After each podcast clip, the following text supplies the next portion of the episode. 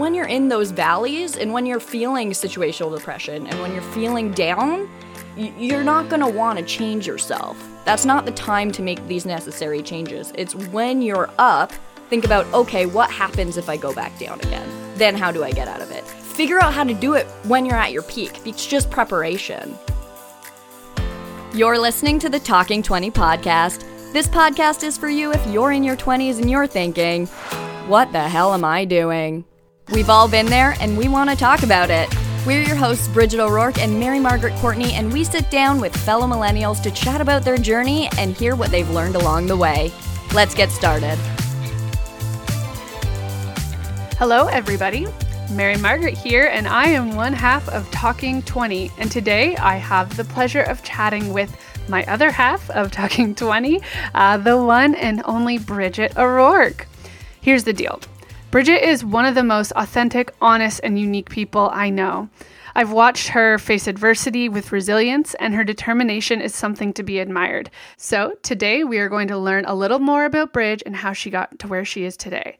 Okay, so we are talking all things 20 Bridge, but let's take it back for just a minute. Hmm, okay. When you were, let's say, 10 years old, what did you want to be when you grew up?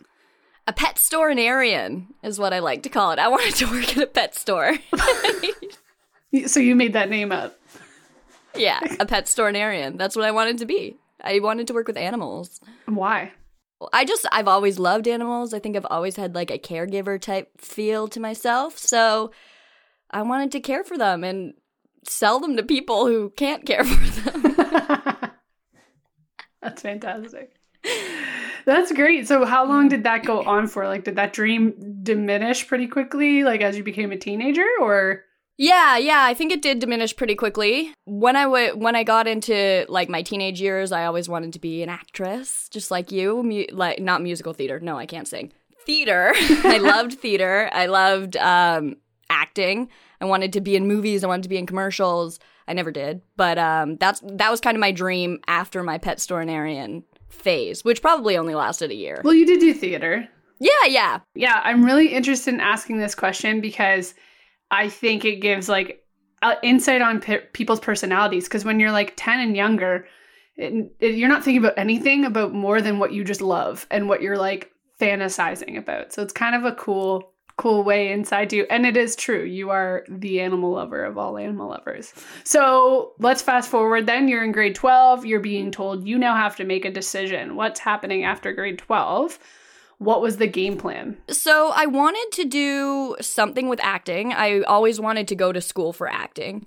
But my dad advised that I have a backup plan. And it was my mom and my sister who suggested Ryerson for radio and television. They were like, why don't you go into the production side of things, be in the back end of theater, something a little bit more uh, sustainable. And my dad also went to Ryerson, so he was thrilled at that idea. So yeah, so I applied to radio and television arts at Ryerson University and got in, which was mind blowing to me. I did not think I was going to get in. This was far fetched. So, yeah, that's what I wanted to do after school, but I didn't know that until it was time to apply for university. I like I had to make that decision quickly and figure out essentially what I want to do with my whole life when I didn't even know. So, was there an option to not go to school, or was it kind of like just pick something and go? both my parents went to school, my sister went to school, my brother went to school. So I just didn't even really consider the option of not going to school. I think if I had considered the option of not going to school, my parents would have been supportive of it. They would have understood. It's interesting because you have um, this moment where you're like, yeah, you have to choose this thing that's like essentially going to set you on your path into your 20s. Mhm. And you're what? 16, 17, some kids are 18, whatever age. And it's like, hey, pick this thing. And you're like, sure, why not? I'll go. And it's a shit ton of money. And thanks, mom and dad. Like, it's crazy. And like, I love that you were just like, yeah, sure. All right. Well, we're at that moment. Let's choose the crossroads. It's such a scary decision, too, because you don't know who you are. You don't know what you want to do. You're 16. you also don't know the depth of the decision you're making at all. Exactly. If I were to go back, I'd be like, just go to school for like something that you don't really care about for a couple years, get the social experience, and then when you know what you want to do, go back to school. Yeah, I would definitely look into schools that have like good campus life and like Yeah. good residence. Like I never did res, and so Oh. Yeah, I, I would recommend in anybody there. in first year university has to go Right. to residence. Like they don't have to, but it's just the social aspect of it is something that you won't find anywhere else. It's the first time you're living alone, but you're living alone with all of these other people who are doing it for the first time as well, and you make friends, you're out of your comfort zone. It's just that was one of the best decisions I think I ever made when I was going to school was not to continue living with my parents and to actually get out of my comfort zone and go live alone. And in residence was the best place to do that. is it like a summer camp all year long? That's what I'm. Picturing. Oh, absolutely. Okay. Where you can drink. It's like a summer camp that you can drink at. Okay, cool. Yeah. So that's uh that's so you're now at Ryerson, you're in Toronto, which is like a huge difference from Orangeville, Mhm. From your little Yeah. town life to your big city life. And did you feel comfortable Yeah. in that decision? Did you feel like you fit in? I did. I, I was really nervous at first. I didn't know if I would. It was big it was a big change for me. I remember when I walked from Ryerson is right beside Yonge and Dundas subway station. Like maybe a 5 minute walk. And I remember texting my mom the first time I walked from Yonge and Dundas subway station to Ryerson University being like, "I did it. Look at me, big girl in the big city." It was like a block away. Um, so yeah, it was definitely out of my comfort zone, but it was eye opening because in Orangeville, in this small little town, I feel like I knew a lot of people. I kind of knew people's stories. Everybody was kind of connected in some way. And then you go into this big city where you pass by strangers on the street and you don't know them. It showed me how much more of the world there is to see than what I was kind of sheltered with in this small little town growing up. Yeah, totally.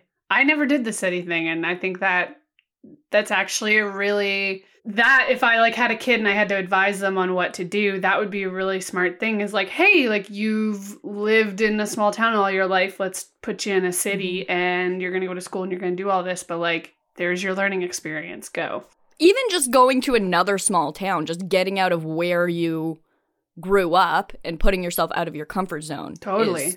Huge. Is such a learning experience. Doesn't necessarily have to be a big city, but in the big city, you do learn a lot of you learn a lot about the different kinds of people that exist in this world. Ah, yeah. so then you stayed there for 4 years your program? Yeah, I was there for four years because it was a four year program, and then after that, I moved elsewhere. And so you're now heading into your 20s. You're in second year of school Yep. At this point. Mm-hmm. And are you finding yourself at this point? Are you finding yourself lost? I felt like I, for the first three years of my 20s, up until I was 23, I didn't really have that lost feeling, mostly because I was in a system. Like, I was in school, I knew what I was doing the next day, I knew what I was doing the next year. Nothing, there was no questions about anything. So I was able to just, you know, hustle and work my butt off and get different opportunities and different jobs. But that was only for the first half of my 20s Right. when I was in school and felt like I knew where I was going at that moment. so then it sounds like you head into the lost soul vibe later in your 20s. Is that uh is that a positive experience for you? We talk a bunch about peaks and valleys like are you heading into a valley at this point that you just don't know why you're lost or Yeah, so I mean, after school, I did the same kind of i did a similar thing as you. I postponed getting a job and I went traveling. I went to Ireland to au pair. And uh, for anybody who doesn't know what au pairing is, that's nannying abroad in exchange. You you work with a specific family, and in exchange for your nannying services, you get accommodation, food, and like a small allowance. So I did that because I had no money. I was poor, and I was like, I want to travel, but I also need money. So super amazing experience.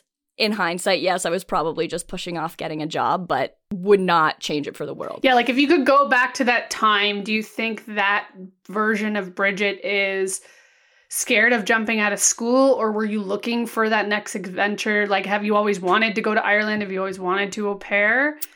I think I was honestly, I think I was just scared of coming out of school because I do have an adventurous soul. I do like to do that stuff, but that was never on my mind. I was never planning to do that. It was kind of a quick decision. I was like, Yeah. oh, oh shit, now what? okay, I'll travel. Yeah, me knowing you, I remember you saying it, and I was like, that's ballsy. Like, I didn't think that that was something you would go do. Even in my travels, like, I never committed to like going and au pairing. I could have easily done that, but I was like, no, it's too much commitment to go there and like have to stay. Yeah, but I mean, also, I've been babysitting throughout my throughout my 20s babysitting has always been my job kind of like my every uh my my backup plan so it wasn't completely random that I did it. I was like, okay, so how can I make money and also travel? I have this great experience babysitting. Maybe I should do that.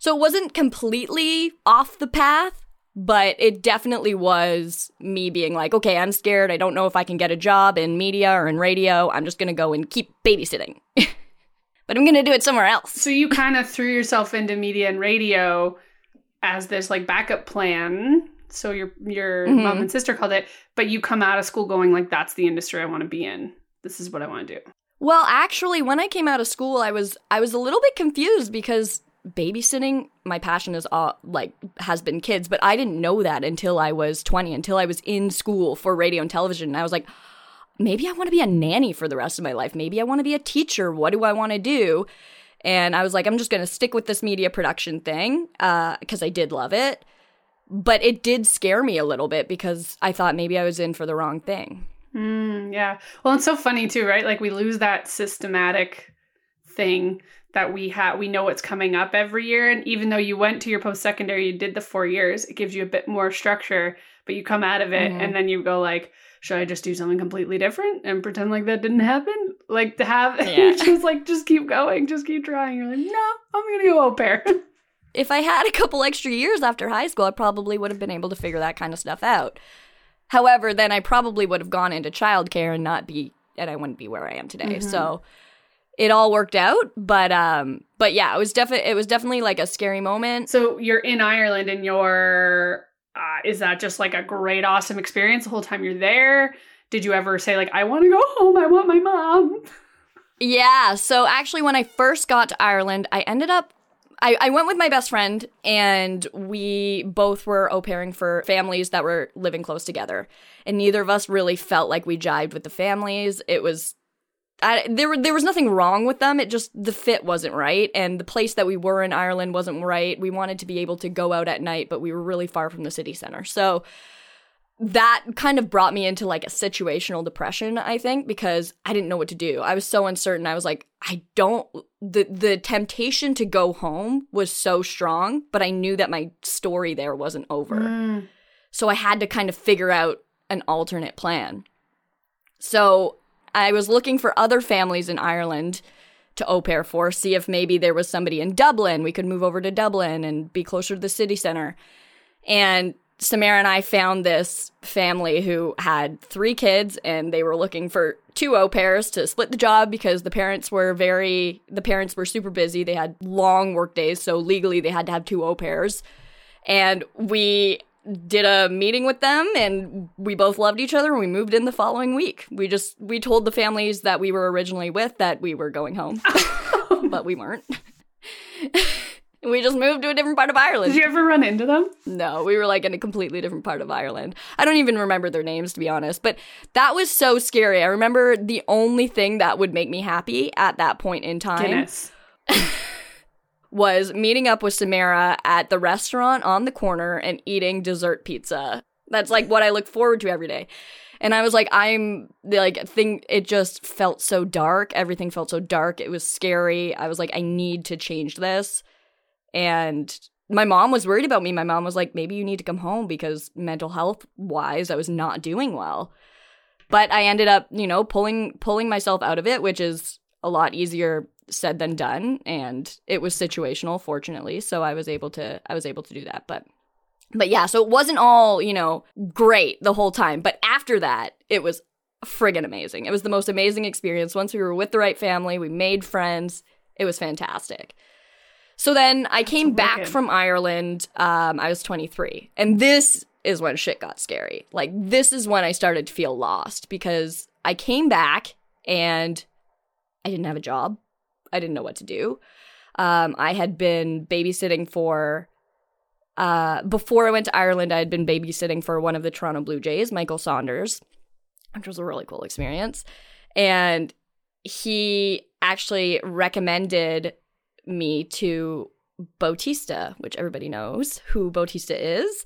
And so I had an interview with them and I didn't get that job. And I was devastated. So that was like starting off when I got back. I just didn't get this job that I really, really wanted. And then I'm looking around living with my parents and I'm looking around for jobs in media production because I'm like, okay, I have to stop using babysitting as a as a crutch. Like I have to I have to mm-hmm. stop taking short jobs of babysitting in order to push keep pushing off the inevitable having to get a job in my field. So I was looking for jobs then. I remember being super poor. Vac- I took a video of myself vacuuming my mom's house for money. like I was just like, oh, what do I do? Starting. This is when you're starting to pay back student loans as well. So sorry, wait. Like, I gotta ask about this video. So the video, were you promoting yourself to vacuum people's houses, or were you selling the video of? no, I was taking a Snapchat about how sad my life was. Oh. yeah, that was not clear. Nothing to do with any of that. Yes, this is when you're starting to pay back student oh, loans oh, and you're starting to learn about finances and you're living with your parents and you're thinking, okay, I could end up anywhere right now. I got I have to find a job and I'm just going to have to adapt to wherever that is at this point. So that was really scary. So weird that like mm-hmm. you're 23 but you feel yeah. like you've run out of time. You're 23. Like that you're not at the finish line. You're okay, but it's like why does this feel so empty and like there's no safety net under me?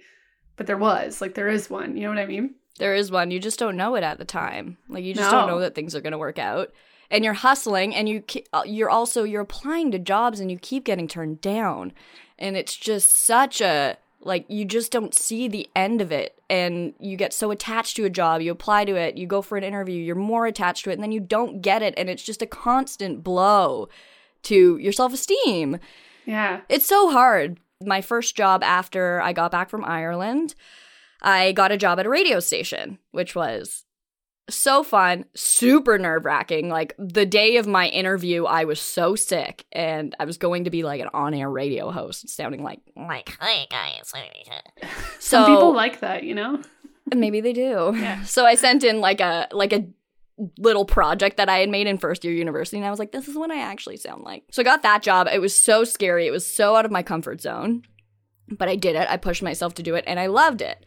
So th- this is when things kind of started to feel like they were rolling again in my 20s. Like I was like, all right, I got this job at a radio station. It was in Hamilton. I was like, I'm going to move to Hamilton, found a great apartment, moved here, found a family to babysit for part time. So I was part time doing the radio station, part time doing babysitting. I was like, this is, I love this. These are my two favorite things. It was the perfect time.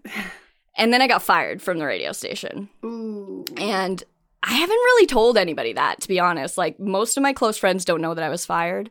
I've been telling people that, oh, I just, you know, I didn't really like the hours anymore and blah, blah, blah, blah, blah. And I think I was telling people that because it's embarrassing. Like, I was embarrassed that I got fired. And on the radio, you have to do, you do air checks. So every once in a while, you go in for a meeting and they'll listen to your past your past weekend and they'll give you pointers. So they brought me in and they listened to it and it just so happened that the weekend that they were doing the air checks was a really bad weekend for me. I didn't do a good job. So they heard it and then they were like, "We're just not impressed with your performance. We're going to let you go." And I was so confused because nobody had given me I was so dedicated. All I wanted to do was learn. So I was like, well, why don't you just tell me what I'm doing wrong? First of all, that was a really bad, like, can we listen to a different weekend? Because that was a really bad weekend. Second of all, if there's something that I'm not doing well, like, mm. all I mm-hmm. need is guidance. So just, I just need resources. Help me. So anyway, they fired me. It was super devastating. And I went back in a couple days later. And this was like, v- so hard for me. I went back in to go and talk to like the boss and be like, why? Because like, look at this. I have notes, I have plans, I have like, I'm so dedicated and I really, really want this so job. wait, before you keep going, in that moment when you get fired, because you seem pretty confident that you shouldn't have been fired, did it hit your ego? It was like such a blow to my ego lowered my self esteem. It was my first job out of university. Like, yeah. I was so excited about it. So it was so devastating. So I go to the, my boss and I'm like, what the hell? Why? And they were like, we're just not happy with your performance. I'm like, I'm dedicated. Like, give me resources. Let me know. So when you went back in, they were like, yeah, no, sorry. Yeah, essentially. And that was like, I really struggle with talking to people of authority. I really struggle with confrontational situations. And I really struggle with organizing my thoughts during emotional times. So this was like a huge thing for me to go back in. And I went back in being like, they're going to give this back to me for sure. Like, that's how I had to, that I had to get my mind there. And then they didn't. And I was like, it was like a second blow. I was like, what the hell? so are you right now today? You have a new job. You're happy. You can see light at the end of the tunnel. Can you be proud? Are you proud of yourself for that interview or for that meeting? Absolutely. I learned so much about myself and about how to manage my thoughts during a, thing like that. Like, I really have to write things down, is something that I know. If I'm going to have an emotional conversation, I need to have things written down. Otherwise, my emotions take over. Which I think a lot of us could learn from. Like, I could learn from that because I think, like, I've always been quick on my feet. I prefer, you know, the improvisation mode, things like that. But when things get emotional, your brain doesn't have control Mhm. anymore. And totally, like to go in and talk to someone of authority who's just fired Mhm. you to say, like, here's my value, here's my worth, give me a second shot, says a lot about you. And in reality, like, if I were an advisor, I'd be saying, you don't want to work at a place like that. Like, if someone in that situation can't turn around and see, like, that like if you came in and did that at my office and I was a boss, I'd be like, man, this person's got so much grit and so much integrity. Come back in and we will teach you. Mhm. And that's it does say a lot about you know their their type of management, their type of business, which works for them and that's fine, but it doesn't work for you. Mhm. So it's okay at the end of the day. Like that wasn't your forever work home Mhm. right? But I did want to ask what's the side of it that you're owning as your mistakes? Like, did you walk away and go, here's what I could have done better to not get fired? Yeah, absolutely. I could have done better that weekend. I know that I I even knew that weekend that I wasn't doing well. Like I was just like I'm just going to slack off, whatever. It won't be my air check weekend. Nobody will know. So I definitely could have um I definitely could have worked harder that weekend. Also in general, I could have worked harder at really learning. I kind of did get overconfident, I think, which is something that I've now learned about myself. All of the times that I've been fired throughout my life is because I get to a point where I'm like, I'm so good at this. I'm not, I'm irreplaceable, but I'm always replaceable. And I had to, that's something that I've had to learn.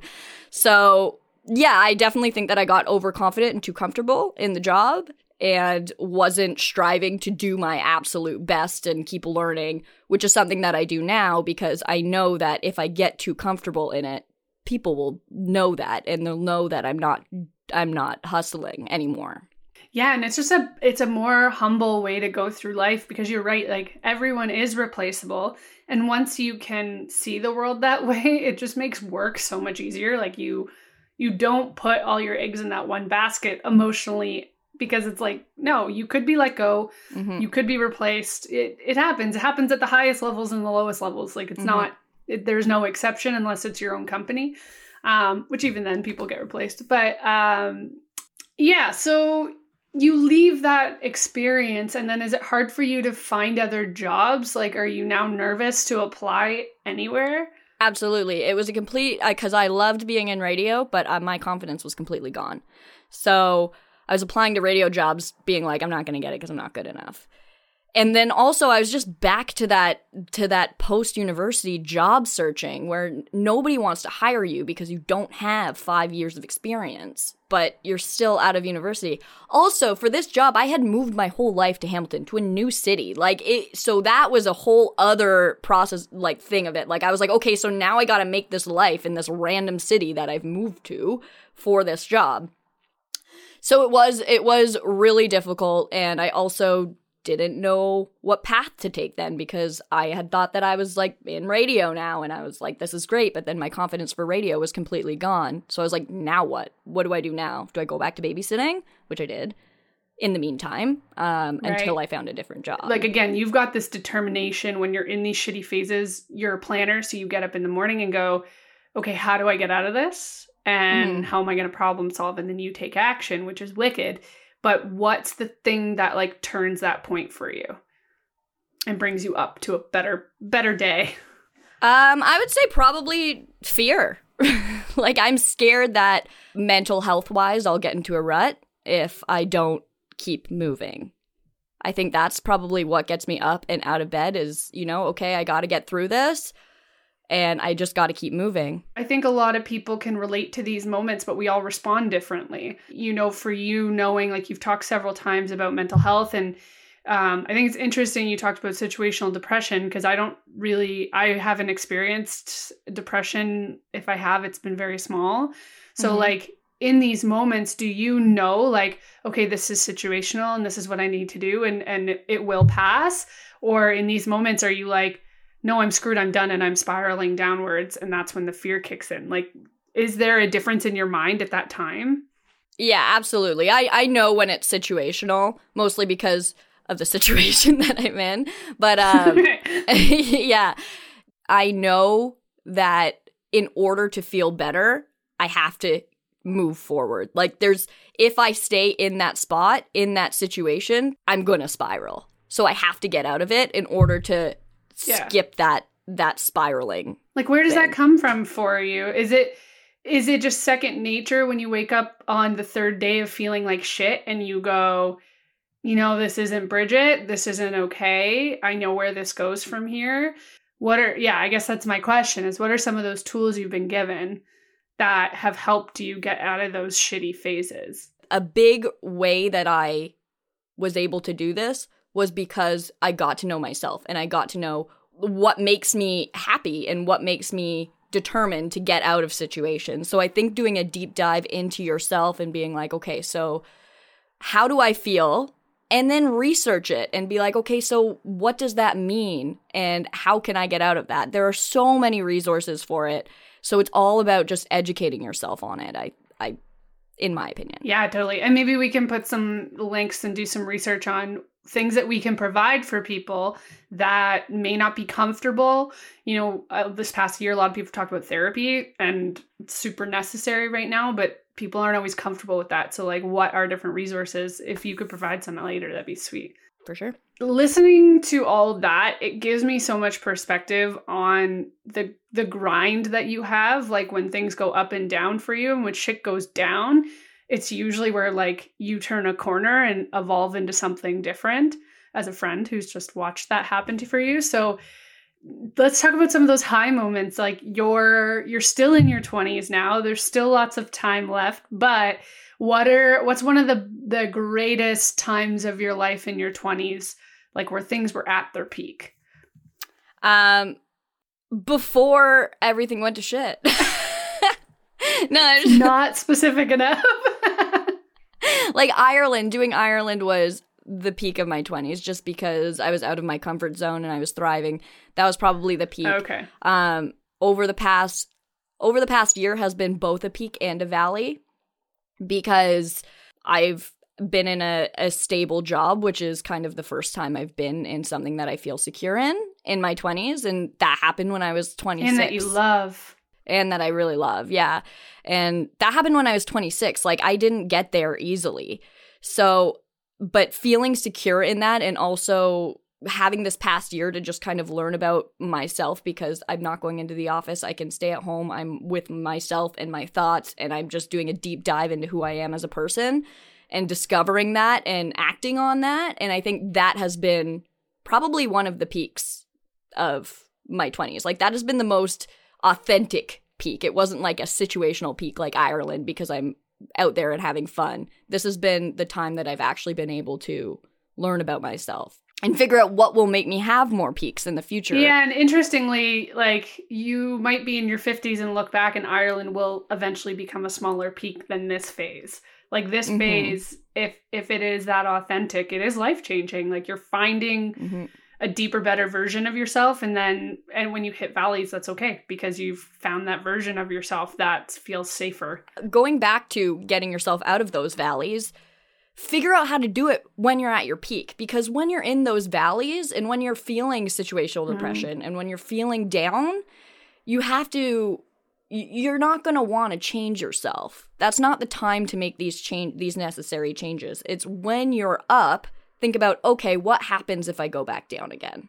Then how do I get out of it?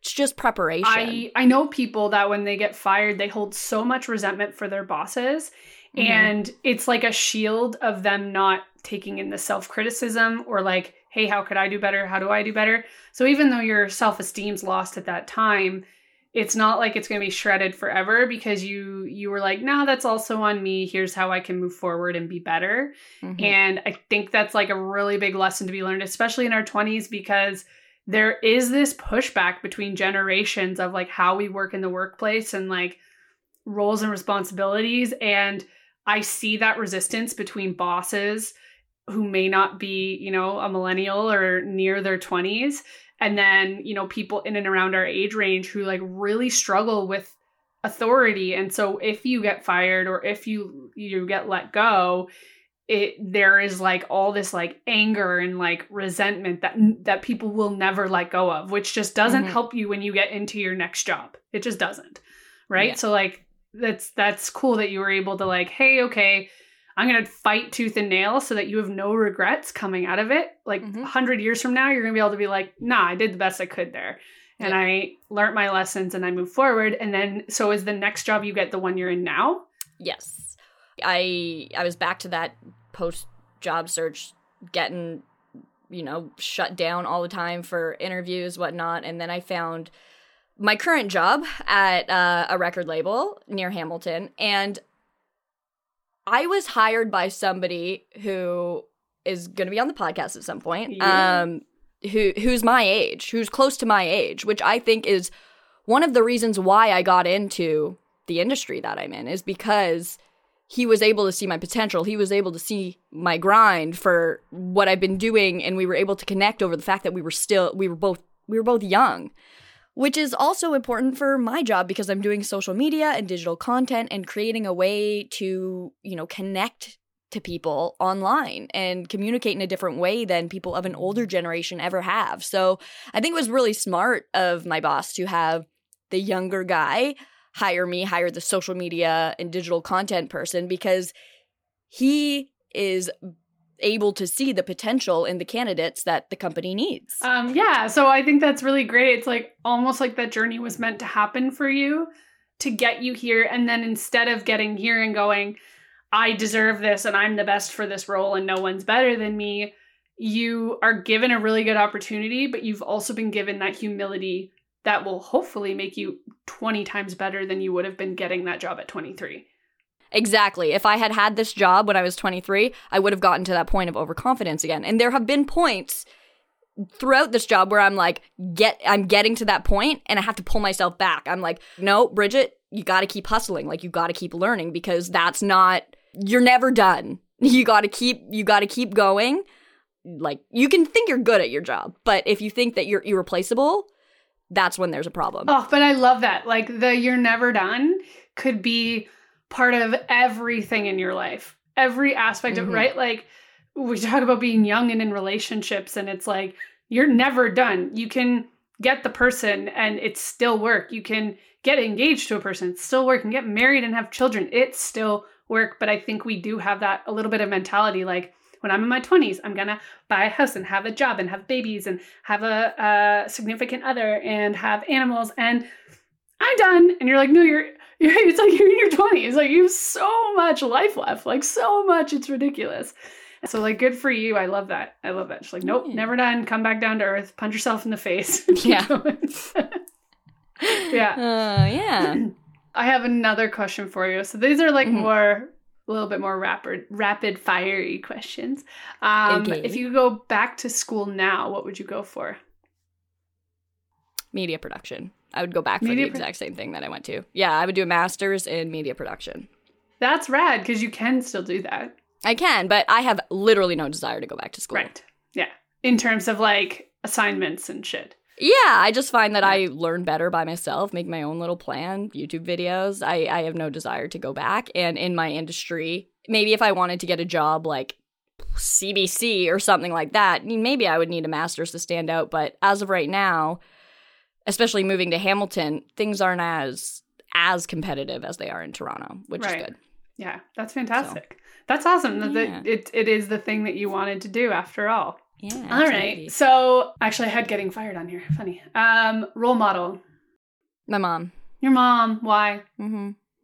Um, because she's just the perfect mix between a caregiver and a friend and a parent. Mhm. Um, she's just always managed all of her roles so well. And she's she has so much wisdom and she's just always willing to share it. And she just understands me on a deeper level. Like even when I don't understand myself, I'll just word vomit to her and she's like, So it sounds like and then just puts all my thoughts in a row and I'm like, Yes, that that's right.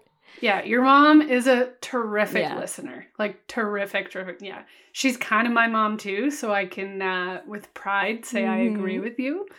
And that's really awesome because she's so close to Yeah. you.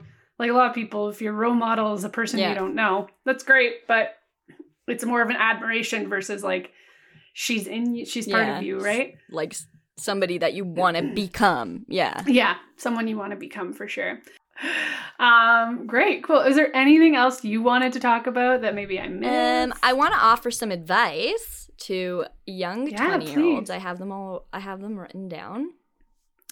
Um, so my advice for people who are twenties or myself when I was younger in my twenties is that hindsight is twenty twenty. You just gotta you gotta work your butt off. Just keep hustling and just trust the process because it's all going to come back around and one day you'll be able to connect the dots. You'll be able to look back and be like oh okay well i was at the radio station because now i'm doing a podcast. Like the you'll be able to connect the dots of why you're doing certain things but you got to keep working in order to have that in, in order to have things to connect. So that like keep hustling keep working but it's friggin' hard and we all know it and for anybody who's in their early 20s or later 20s, anybody hustling in their 20s, like we feel you. Mm. We get it. It's hard. This is what I would give myself my advice for my 20-year-old self is take a t- take the time to learn about yourself and your body because I'm a I'm a recovering people pleaser. I'm trying not to not not to pl- try to please people so much anymore. Um I'm like uh I, I used to spend too much time focusing on other people and not enough time focusing on myself. And that's something that I've learned over the past year when I've only been by myself. Um, that I, when I have somebody else in my life, Mhm. I'm focused on them and I really need to start focusing on myself because that's the only way that I'm going to be able to focus on other people is if I know myself deep, deep down. So I would tell anybody in the early 20s to just start that process earlier. Start thinking about yourself. Stop worrying about other people. Stop worrying about what other people think of you. To quote Schitt's Creek, nobody thinks about you the way that you think that they think about you. yeah. so that would be, yeah, that would be That's my awesome. advice. That's fantastic. And is so accurate. It's gonna be one of those Yeah. things that, you know, a 20 year old walking in might listen to this podcast and go, I don't really get that. And then when they're 25, they'll be like, "Mm, I get that for sure, hands down. I get that. I totally get it. Yeah. Yeah. So if anyone wanted to connect with you, um, maybe because they relate to your story or they just want to connect, where can they go to, to find you? Uh, on Instagram would be the best bet at Bridget Oro. Awesome. Well, thank you, Bridge, for being my very first interview on Talking Twenty. We know so much about each other, but we have so much more to learn, and I'm excited to share your story on our podcast and see how it may help others. Thank you so much for chatting. And for anyone listening, uh, please like us and follow us. It really helps when you follow us on your podcast platform, whether that be iTunes or Spotify or any other podcast platform. Uh, following us helps build our awareness and ratings. It helps you get notified when we have new episodes coming out and just all around shows us your love and support. So, again, please share us where you can. Uh, join us on social media for our shenanigans and have a great day. We'll see you guys in a few weeks.